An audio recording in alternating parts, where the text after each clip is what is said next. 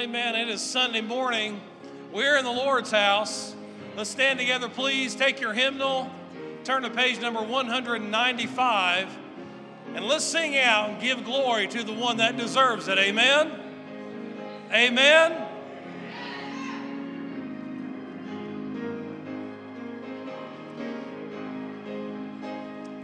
Down at the cross where my Savior died, down where for cleansing.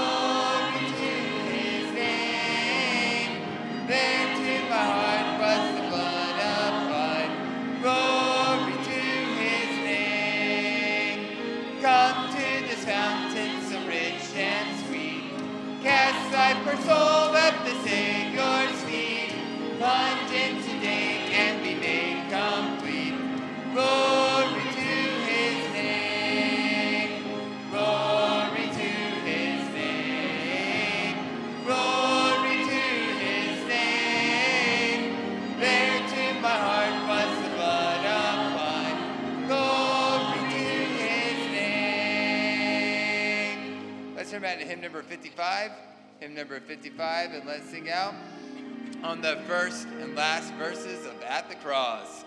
Alas, and did my Savior bleed, and did my Sovereign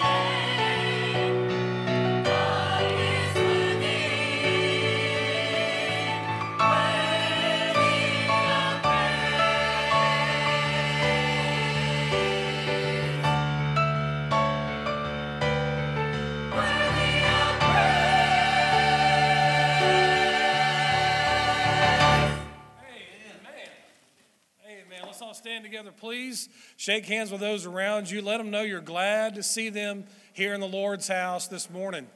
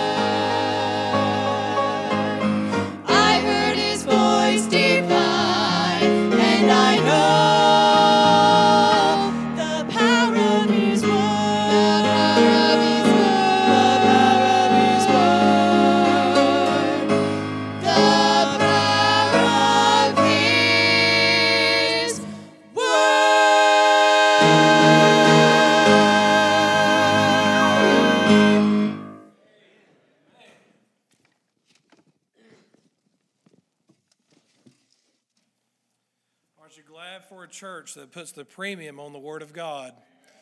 David said of the Word of God that it was sweeter than honey to him and sweeter than the honeycomb. I'm so glad that we get the Word of God around here.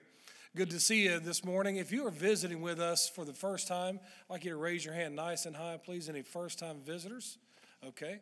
Good to see each of you this morning. I do have a couple of announcements for you. Senior breakfast this coming Thursday at Eagle Lake Diner. So if you fit that age of 50 and wiser,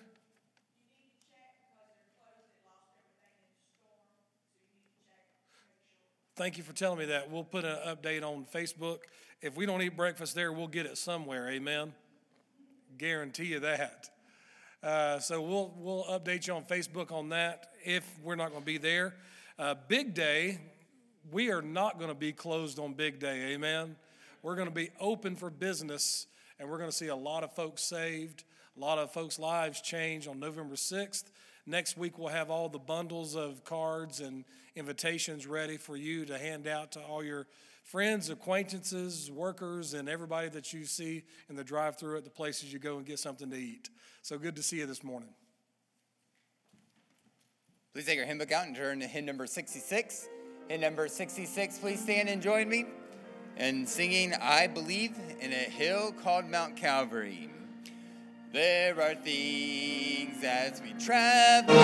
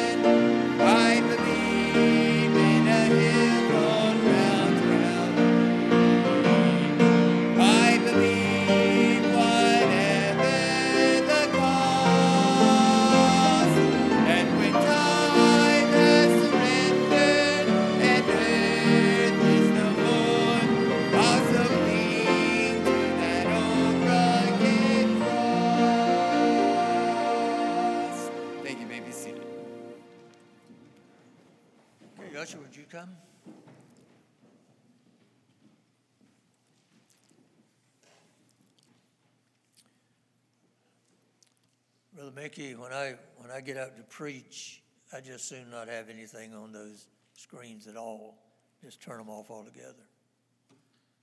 Do you hear me? Okay.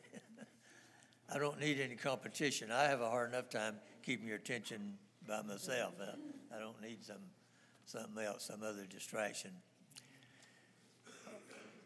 Pray for Bill and Joanne Rouse. They're um, attending the funeral service uh, of the grandson that was killed in an accident uh, last week. Um, pray for our people that still are recovering from the damages of Ian. We will always hate that name from now on, won't we? Ian. Um, some of them still have power off. Most of us at some point did did have power off. Makes us uh, realize how dependent we are on electricity, doesn't it? Nowadays, you can't do anything without electricity. I was raised without it. I mean, we had kerosene lamps and a fireplace for heating. That was that was it. But um, I, I, I'm spoiled, I guess.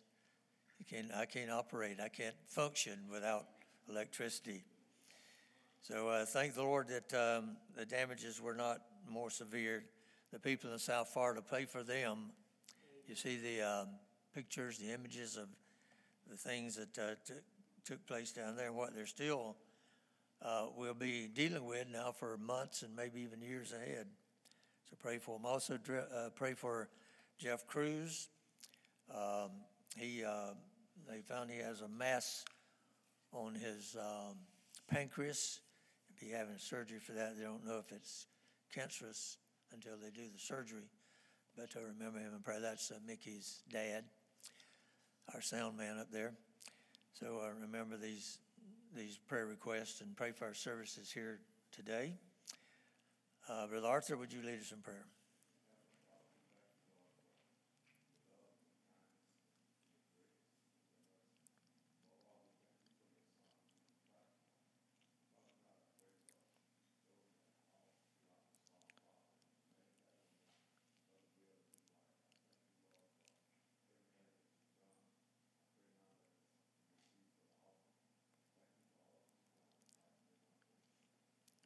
Amen.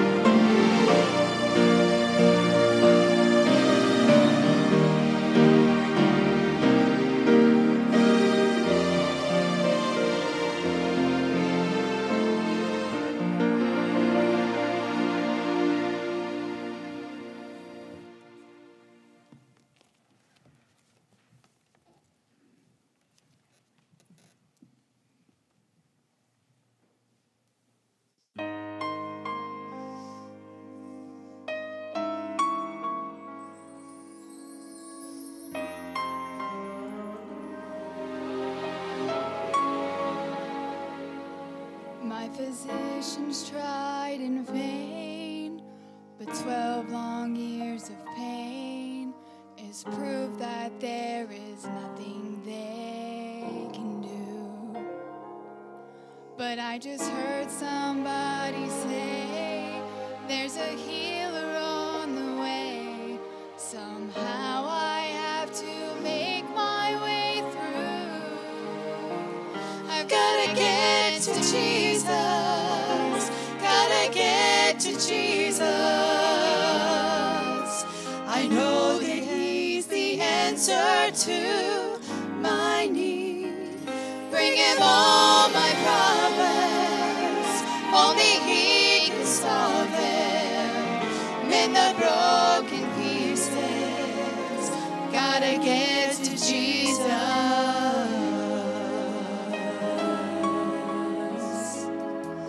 when my worlds are torn apart. I need healing for my heart. I really don't know how much more I can take. Trapped inside a cloud of disbelief and doubt, there only is one way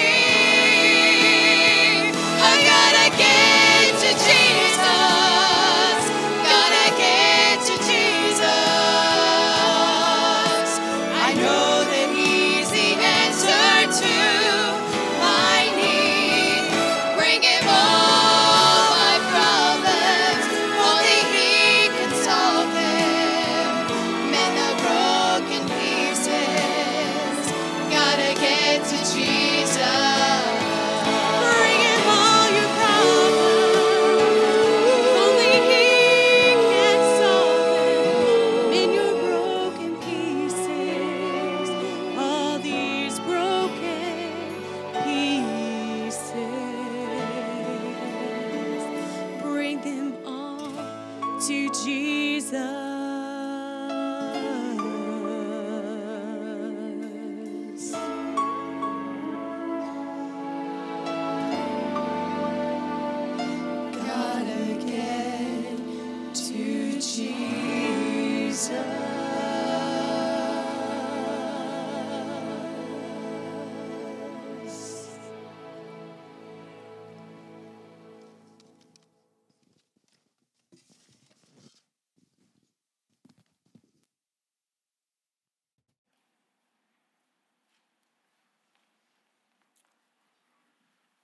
Would you open your Bibles to the Gospel of John, chapter 8? John, chapter 8.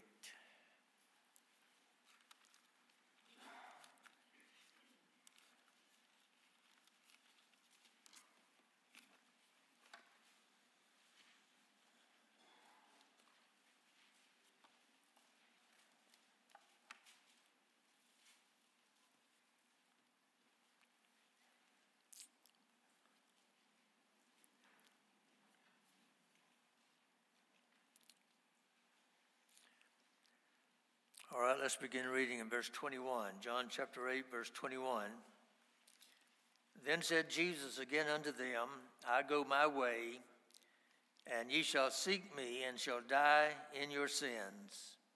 Whither I go, ye cannot come. How would you like to have, have that said to you from the lips of Jesus? You'll die in your sins. Then said the Jews, Will he kill himself? Because he saith, Whither I go, ye cannot come. And he said unto them, Ye are from beneath, I'm from above. Ye are of this world, I am not of this world. I said therefore unto you that ye shall die in your sins. For if you believe that uh, believe not that I am he, ye shall die in your sins. Then said they unto him, Who art thou? And Jesus saith unto them, Even the same that I said unto you from the beginning. I have many things to say and to judge of you, but he that sent me is true, and I speak to the world those things which I have heard of him. They understood not that he spake to them of the Father. Then said Jesus unto them, When you have lifted up the Son of Man, then shall, then shall you know that I am he, and that I do nothing of myself, but as my Father hath taught me, I speak these things. And he that sent me is with me. The Father hath not left me alone, for I do always those things that please him. As he spake these words, many believed on him. In John uh, chapter 8, Jesus says these tragic words in verse 21 I go away, and ye shall seek me, and shall die in your sins. Where I'm going, you cannot come. And then again in verse 24, I said, Therefore to you that ye shall die in your sins. For unless you believe that I am He, ye shall die in your sins. Three times, Jesus makes that tragic condemnation ye shall die in your sins. One time in the singular, in your sin, and twice in the plural, your sins. You've all heard the expression, he has nobody to blame but himself. You've used it, I've used it myself. And while this axiom is true in many ways in the natural world, it is also true in the supernatural and spiritual world as well. When anyone dies in their sins, they have no one to blame but themselves. If a person dies in sin to perish in an eternity of punishment, there's no one to blame but himself. Back in the first chapter of this gospel, as we were being introduced to its truth, the Holy Spirit recorded these words of Christ There was the true light which, coming into the world, enlightens every man. He was in the world, and the world was made by him, and the world knew him not. I'd like for you to underline that phrase there enlightens every man. It fascinates me that the Holy Spirit has said that, that the true light, namely Christ, coming into the world, enlightens every man, every person. There's a sense in which every man who's ever lived on the face of the earth is responsible to some degree for the light that he has. In Romans chapter 1, we're told that, that the creation reveals certain things about God. And then in chapter 2 of Romans, it says that conscience, our conscience, also reveals certain things about God. Paul, uh, Paul said conscience actually excuses and accuses even the pagans. And all of these scriptures remind us that man has been given sufficient light, which, if lived up to, will lead to further light and even the light of the knowledge of Christ. When I was born, I was born in a little little town, a little country town in Georgia, Ambrose, Georgia. I was actually not born in the town. I was actually born in a house out in the middle of a cotton field outside the town. Ambrose was a thriving metropolis of one general store, a grits mill, a service station, and a small post office. That made up the town of Ambrose. We lived, uh, we lived there in Ambrose till I was seven years old. We moved, then moved to Florida the first time. We moved back to Georgia again, and then moved back uh, and stayed then the second time. But I, I don't remember there being any church inside the town of Ambrose. There were some churches outside. We didn't have uh, an automobile. We didn't have any way, any way to get about except walking or horse and wagon. And we didn't have a horse and wagon, so we pretty much stayed home or close by. Um, we never went to church. My, my mom and dad didn't go to church. We, uh, I had two sisters at the time. Uh, we never went to church. I don't recall ever being inside a church during those years. But I still had, even though there was no Bible in our house, uh, my mom and dad never talked about the Word of God or ever talked about Jesus or church or anything. There was never any conversations like that at all. Nothing about what's right and what's wrong and this and that. But even as a, as a little boy, when I did wrong, I knew it. I knew it. Because the Bible teaches that, that God's word is written in our heart, in our conscience. It's in our the law of God is written in our conscience. That's how that even a child will know when he's done right or done right or wrong. That's why the Bible says there's no excuse for anybody. You talk about well, what about what about the savages in in uh, other countries that have never heard? Uh, they still have been given some light, and they have rejected even what light, white light that they've been given. But everybody that's ever walked the face of this earth has the law of God written in the heart. They know the difference between right and wrong without even being told. I knew as a child, even though I had never seen a Bible or never, I, I, I might have heard the name of Jesus, but I don't recall it. But, but I did know, I knew, because my conscience told me when I did something wrong. So there, there, there is no excuse for a person being lost. When a person dies in his sins and goes to hell, he's, he's getting what he deserves. He's getting what he deserves. The tragedy is that man does not live up to the light that he's been given.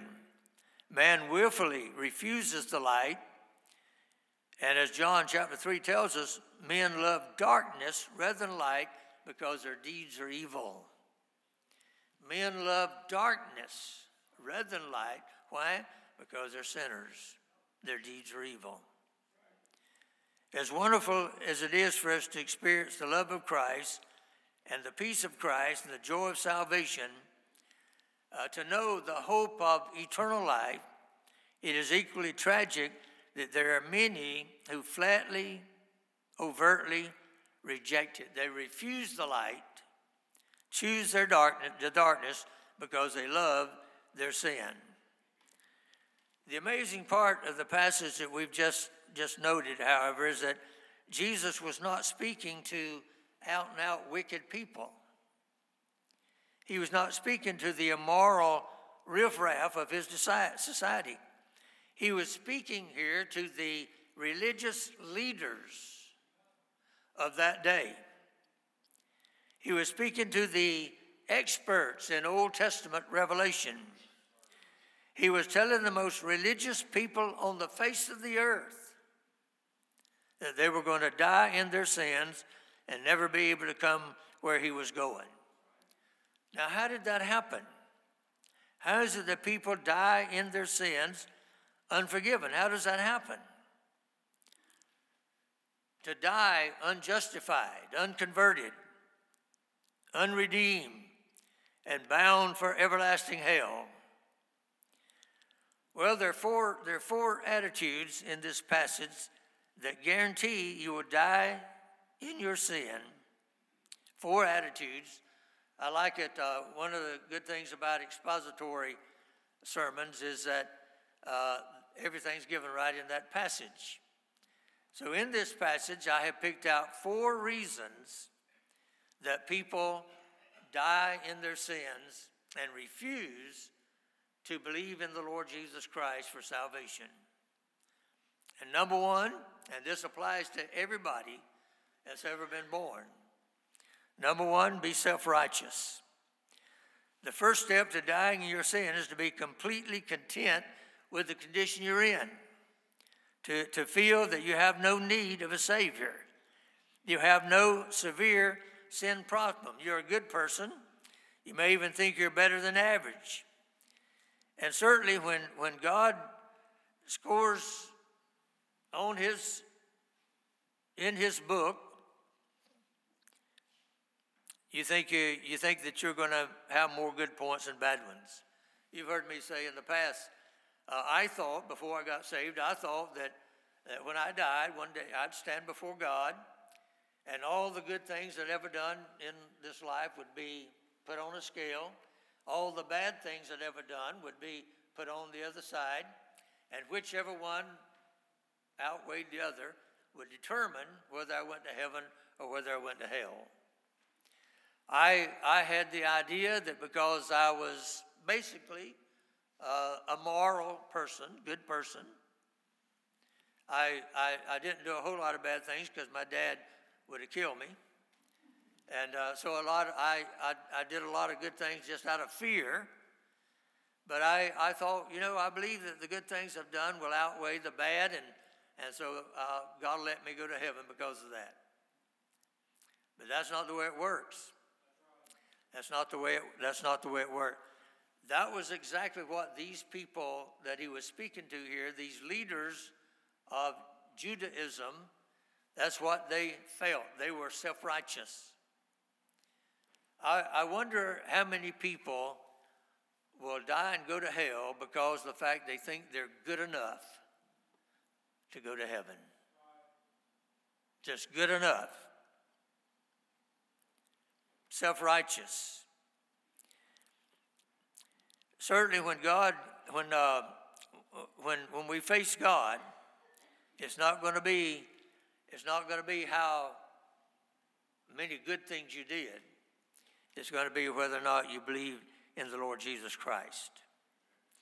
In verse 21, Jesus said, I go away and you shall seek me and die in your sin. Where I'm going, you cannot come. He said, We're going to be separated, we're going to be in different places. You're never going to be where I am because you're going to die in your sins.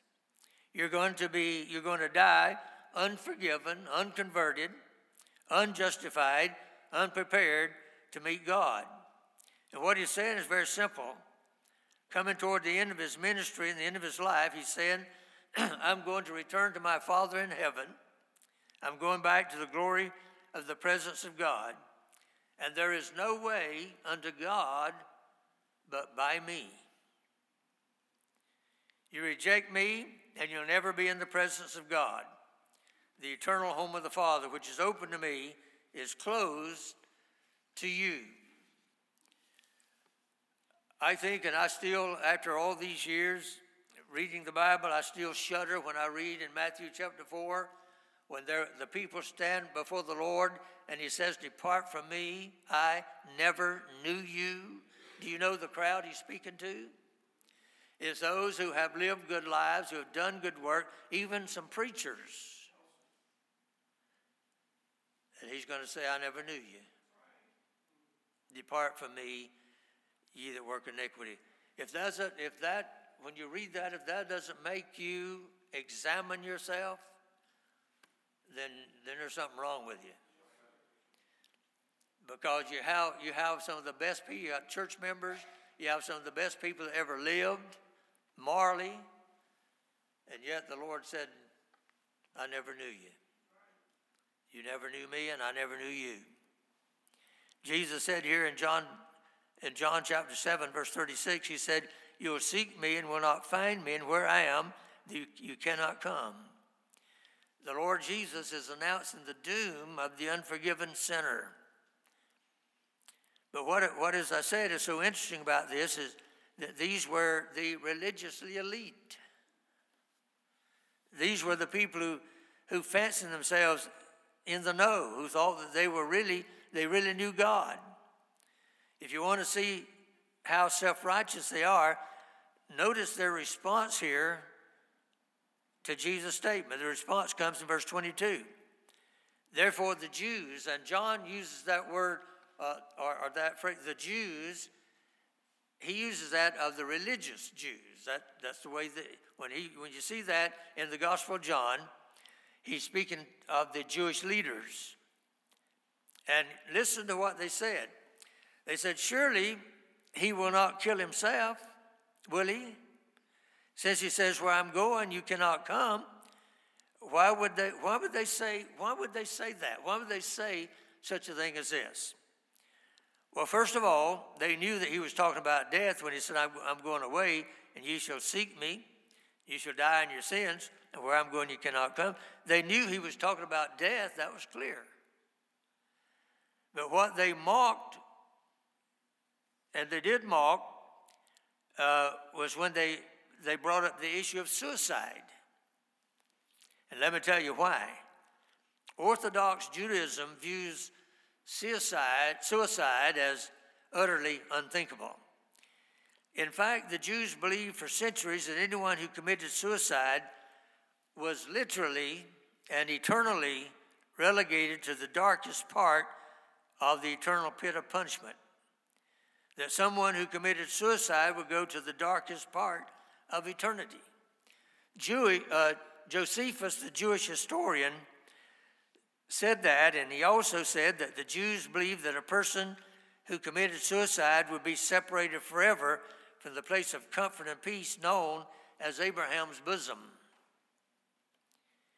So, what these self righteous Jews are saying is this Oh, so you're going to a place where we can't come. Then you must be going to the, bar, to the darkest part of the pit because we're on our way to heaven. They reversed the whole thing. That's how smugly confident they were in their own self righteousness. That the sinless, perfect, spotless Son of God, whose words they'd heard, whose works they had seen, whose character had impressed them, was to be jeered and mocked and blasphemed and treated sarcastically and assigned to the darkest pit to, when compared to what they deserved. You know, the, the hardest people to lead to Christ are the self righteous. The self righteous. And even, even a Christian who, who has that self righteous attitude, they're, they're hard. They're hard to talk to. They're, they're hard to really, you know, the, the message, the message, no matter, they can hear hundreds of messages and they think none of them fit them. You know, I have people come out, walk out of the service here a lot of times, some of you. You say, Boy, you really hit them today, preacher. You really got them. Self righteous. Never, never, they actually never hear the message because they don't think it applies to them.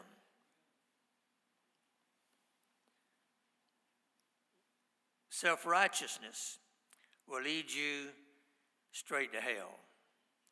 So they stand there already blinded to his works uh, and, and deaf to his words, and now they ignore the warning that they shall die in their sin with all the horror that that involves in an eternal hell, and they turn it into a mocking joke about Jesus committing suicide. And they, so they, they turn their, their venom uh, toward the Lord Jesus. But they were so self righteous, they didn't think that their sin was a problem. They didn't think they needed a Savior. They thought they were all right. The Jews had developed a system of salvation by human achievement, keeping the law, keeping the law. And these were the epitome of the, of the achievers.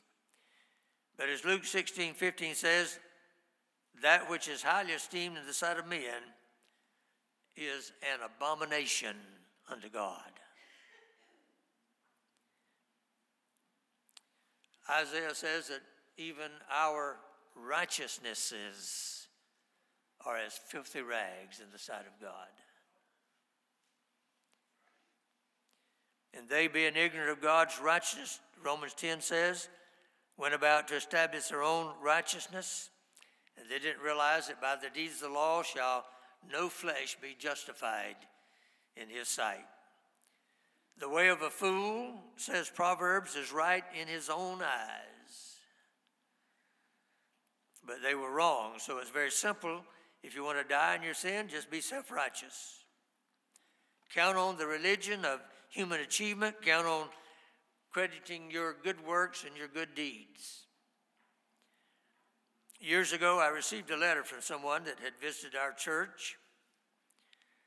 And, uh, and in the letter, there was a lot of other stuff, but in the letter, he said this I am, I am sick to my heart of the type of religion that insists that my soul and everyone else's needs saving, whatever that means.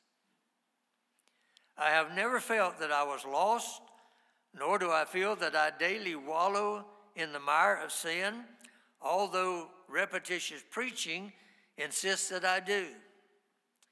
If, in order to save my soul, I must accept such a philosophy as I recently heard preached by you, I prefer to remain forever damned. Well, that's his choice. That's his choice. When he wakes up in hell, he has nobody to blame but himself.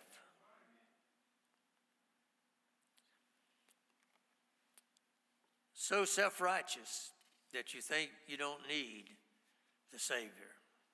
The second point, how to die in your sin. Second, be worldly. Look at verse 23 again. Ye are of this, ye are of this world. I am not of this world. Here's another guarantee that a person will die in his sins, simply be a part of this world system. When you when you see the word world used this way, it's not talking about the earth. It's talking about the world system. And who is the God of this world system? It is Satan.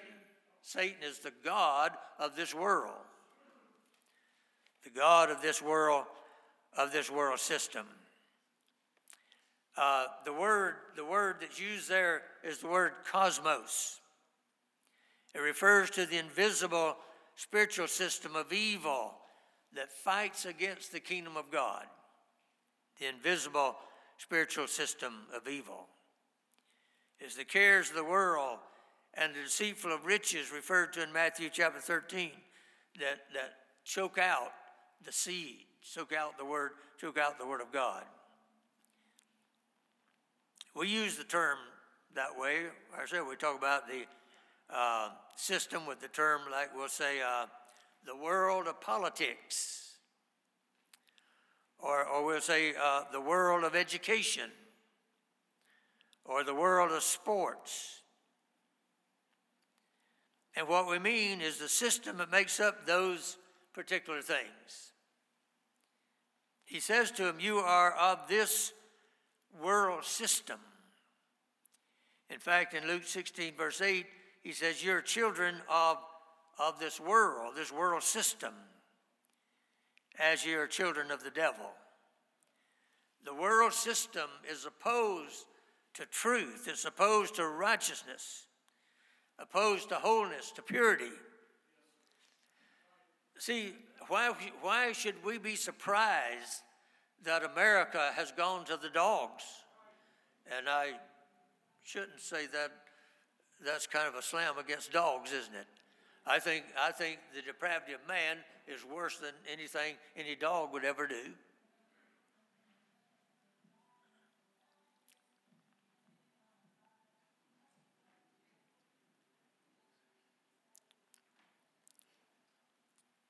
You see, I can't compete with that. Everybody's listening to that, whatever that was.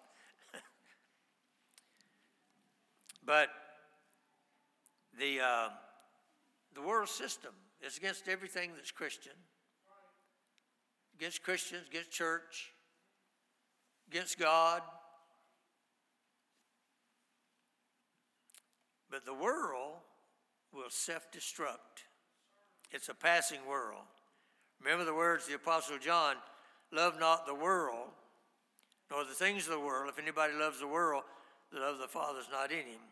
For all that is in the world, the lust of the flesh, the lust of the eyes and the pride of life is not from the Father, but is of the world, the world system. And the world, he says, is passing away. Three things characterize it the lust of the flesh, that's passion, lust of the eyes, that's covetousness, the pride of life, that's boastful arrogance. That's the system. If you love the system, the love of the Father is not in you. And then there's a third be unbelieving. Look at verse 24. I said, therefore, to you that you shall die in your sins, for unless you believe that I am He, you shall die in your sins. If you don't put your faith in who I am, which embodies all of the all of the uh, person and work of Christ, he said, you will die in your sins. And that's the crux of the whole thing here. The, the way now, the way uh, to Christ, the way to heaven is open, the way to salvation is open. Uh, the Bible says, just believe in the Lord Jesus Christ, and thou shalt be saved. Now, If you believe in your heart that God has raised him from the dead and confess with your mouth the Lord Jesus, you'll be saved. It is open. The way is open. It's available. Salvation's offered. But, but the person who persists in unbelief, who will not believe that Jesus is God, will not believe that he is the Redeemer who came to die on the cross for our sins, that he paid the price of our sins, that he rose again for our justification. One, the one who will not believe that, who will not embrace in faith all that he is and all that he's done, will die in his sins. And when he says, If you will not believe that I am he, he's summing up the, the fullness of all that he is. Remember, Jesus uh, said, using a, a uh, term, a, a, a name for God, you know, he said, I am that I am. I am that I am. And to believe that Jesus is the great I am is to believe that he is all that he claimed to be. In John chapter 3, you remember the last verse, verse 36, says, He that believeth in the Son hath eternal life. But he that believeth not shall not see life, but the wrath of God abideth on him. Just don't believe. That's all. You see, you're already condemned. You don't have to be condemned, you're already condemned.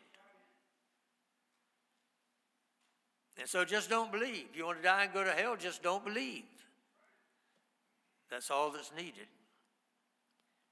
And then last, be willfully ignorant. It's unimaginable what, what the response is to this conversation, verse 25. They were saying to him, Who are you? Now, of all the people on earth, they should have known who he was. The Old Testament pointing toward, toward him, the coming of the Lord Jesus. These were people who knew the Old Testament. They, they were the religious leaders, they were ones who taught the Old Testament. They should have known. You know, I've often, I've often thought and often said that I believe that the, the great sin of the scribes and Pharisees was it's not that they did not know who Jesus was, it was that they did know who he was, but they didn't want him. They didn't want the way that he came.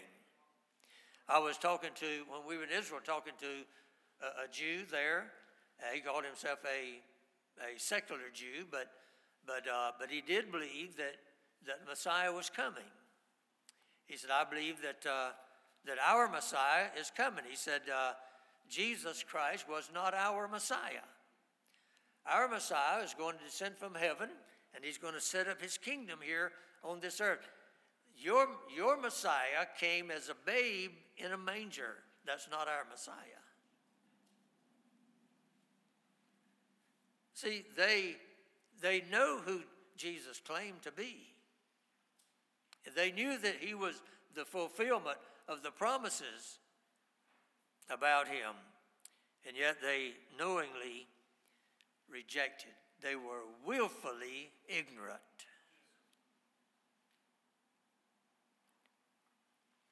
You know, they had seen uh, they'd seen the Lord healing people and creating food to feed the mouths of thousands uh, of people. Uh, they'd, they'd, uh, they had seen him walking on the water. They they had heard him speak calm to the raging sea. They they'd seen and heard all that. They, they, but uh, if those that had not seen or heard it, they had been told about it. But many of them had seen this firsthand. They had heard his powerful words. They said, Never man spake like this man. They'd heard that. And yet they said, who are you?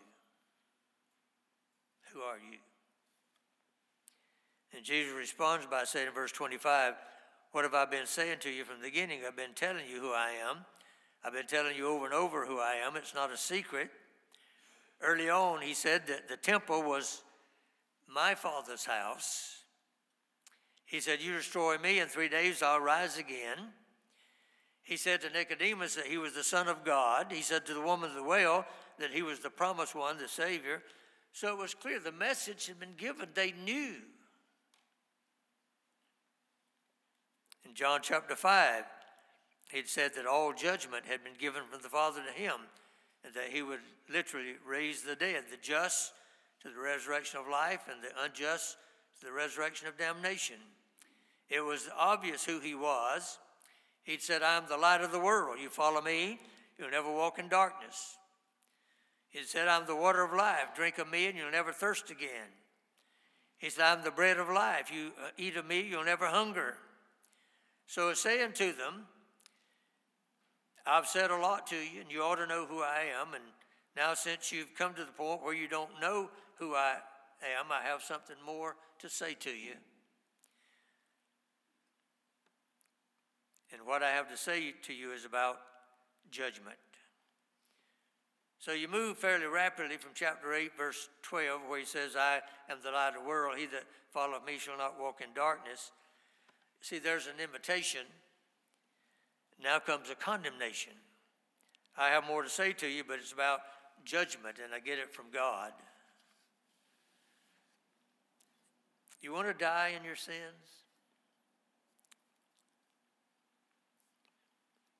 You want to die in your sins? Just be self righteous. Just think you're all right. You don't need Jesus. Don't need the Savior. Just be unbelieving. Just go on. Just don't believe in the Lord and, and to be willfully ignorant. You know, there, there's nobody under the sound of my voice, those that are listening, watching online,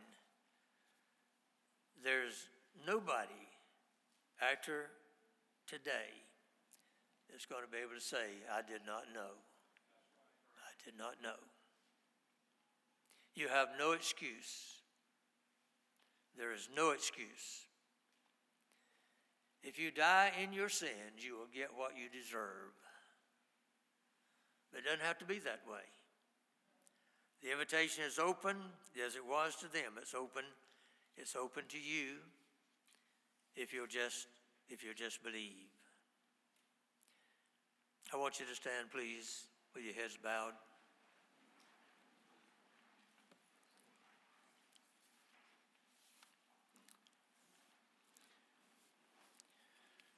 Now, Heavenly Father, if, if there are those in our midst this morning who are who are going to die in their sins, who are holding on to some false sense of good works, of human achievement, who are holding on to the world, or have deliberately refused to receive the Lord Jesus as their personal Savior. I pray now that the Holy Spirit will urge them to come and be saved before it's too late. Jesus said, You can't come to me, you'll die in your sins unless you believe in Him for salvation.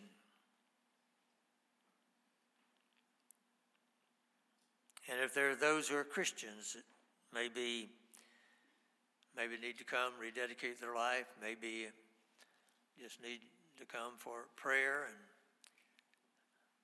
I pray that you'll help them to come. I pray, dear Lord, that that no one will leave here today without Christ, without knowing that He's their Savior, or that Christians that would know would not leave here today would, would having not having their needs met. So bless the invitation now. In Jesus' name I pray. Amen. As we sing a verse of invitation song, we invite you to come this morning. If God's spoken to your heart, would you come as we sing?